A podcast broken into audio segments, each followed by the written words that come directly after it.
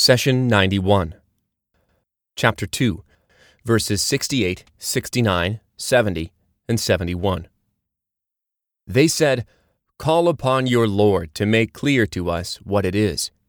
He replied, Says he, It indeed is a cow neither too old nor too young, but of middle age in between. Now do as you are commanded. Chapter 2, verse 68. This verse gives us great insight into the mindset of Moses' people. The phrase, call upon your Lord, shows lack of faith as they attributed God to Moses, not to themselves. It was as if he is the Lord of Moses alone. A person with proper faith would have said, Moses, call upon our Lord. Sadly, we see this trait repeated in many situations, as the following example illustrates. They said, We will never enter it, Moses, as long as they are there. So you and your Lord go and fight. We will stay sitting here. Chapter 5, verse 24. The conversation between Moses and his people continued for a while.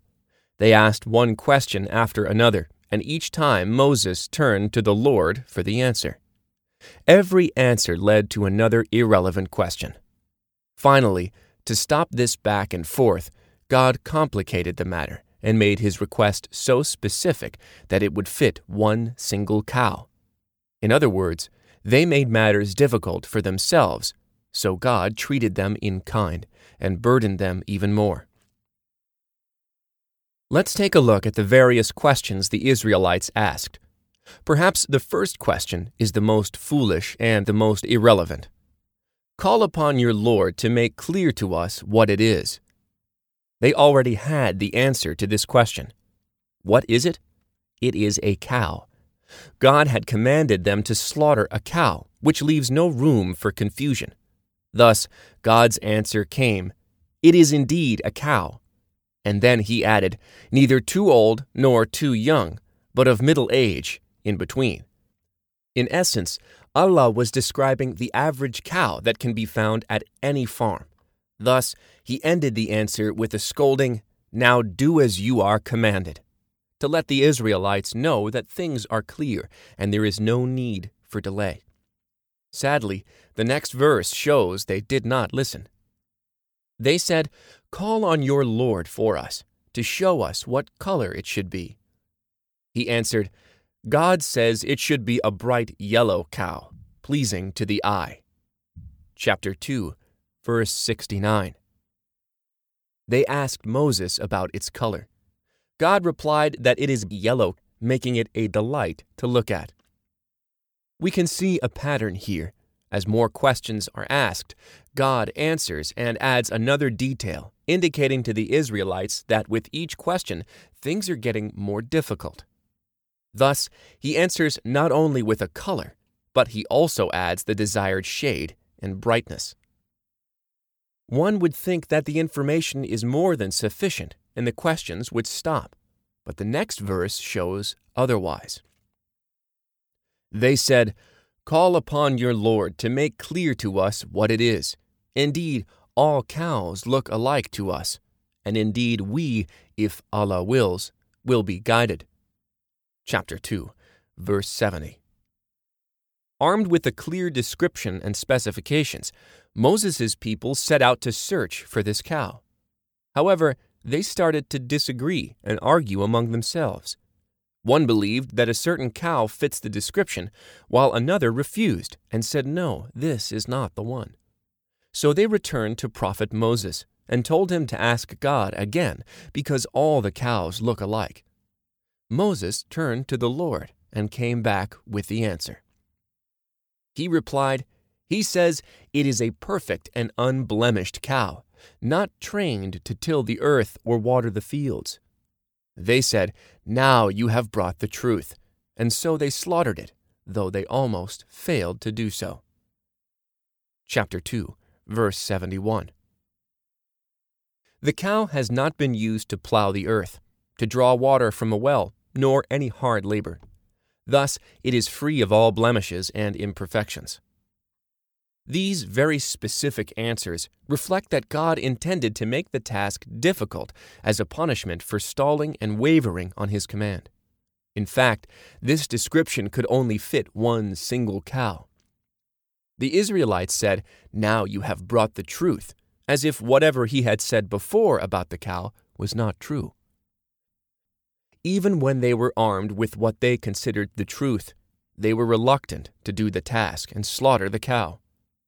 As you transgress against God's teachings, a barrier builds within yourself, making the acts of worship difficult. God says, So they slaughtered it, though they almost failed to do so. Compare that to the actions of true believers who love the Lord and look forward to fulfill His orders and be in His company. God says, And hasten, as if competing with one another, to forgiveness from your Lord, and to a garden as wide as the heavens and the earth, prepared for the God revering, pious. Chapter 3, verse 133. The rush of the believers to do righteous deeds echoes their love for Allah. Those with poor faith and overwhelming love for the temporary pleasures of this world approach God's teachings grudgingly and only when they run out of excuses. It is worth noting that Allah, through His wisdom and fairness, made the Israelites pay for their actions with difficulties and at the same time use them to benefit a righteous man who kept God first and foremost in all his affairs. It is said that among the children of Israel lived a pious man. He was poor, but very careful about how he earned his living. It had to be earned honestly. Everything that he did was done for the sake of Allah, never out of greed or selfishness. On his deathbed, his last words were, O God, I entrust my wife, my little boy, and my only possession, a calf, to your care. He knew that his wife could barely take care of the household and raise his son, and she could not care for the calf. So he entrusted this calf to God's care and let it loose right before he died. After a few years had passed, and the little boy had grown up, his mother told him, Your father left you a little fortune a calf that should be a cow by now. The son was surprised. All these years he did not know of any calf, so he asked his mother where it was. She replied, Your father entrusted it to God and set it free. Be like him and say, I put my trust in you, Lord. Please guide me to my cow. The young man prostrated himself before God and supplicated, O God, Lord of Abraham and Moses, return to me my father's gift. Then he set out to look for it. Barely a day had passed, and he saw a cow coming towards him. It stopped submissively next to him, and he started to lead it to his house.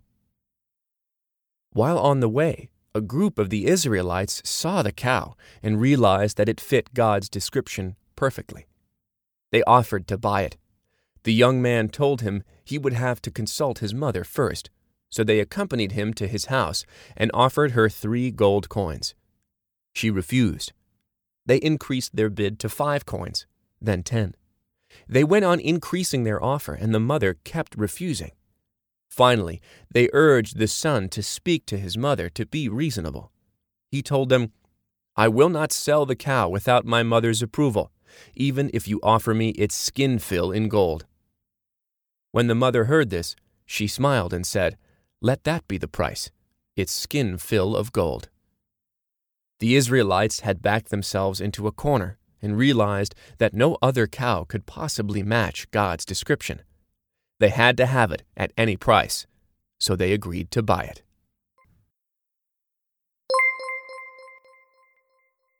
The prophet, peace be upon him, said, Convey my teachings to the people even if it is only a single verse. Please take a moment to subscribe and to share with your family and friends. Visit us at www.qurangarden.com.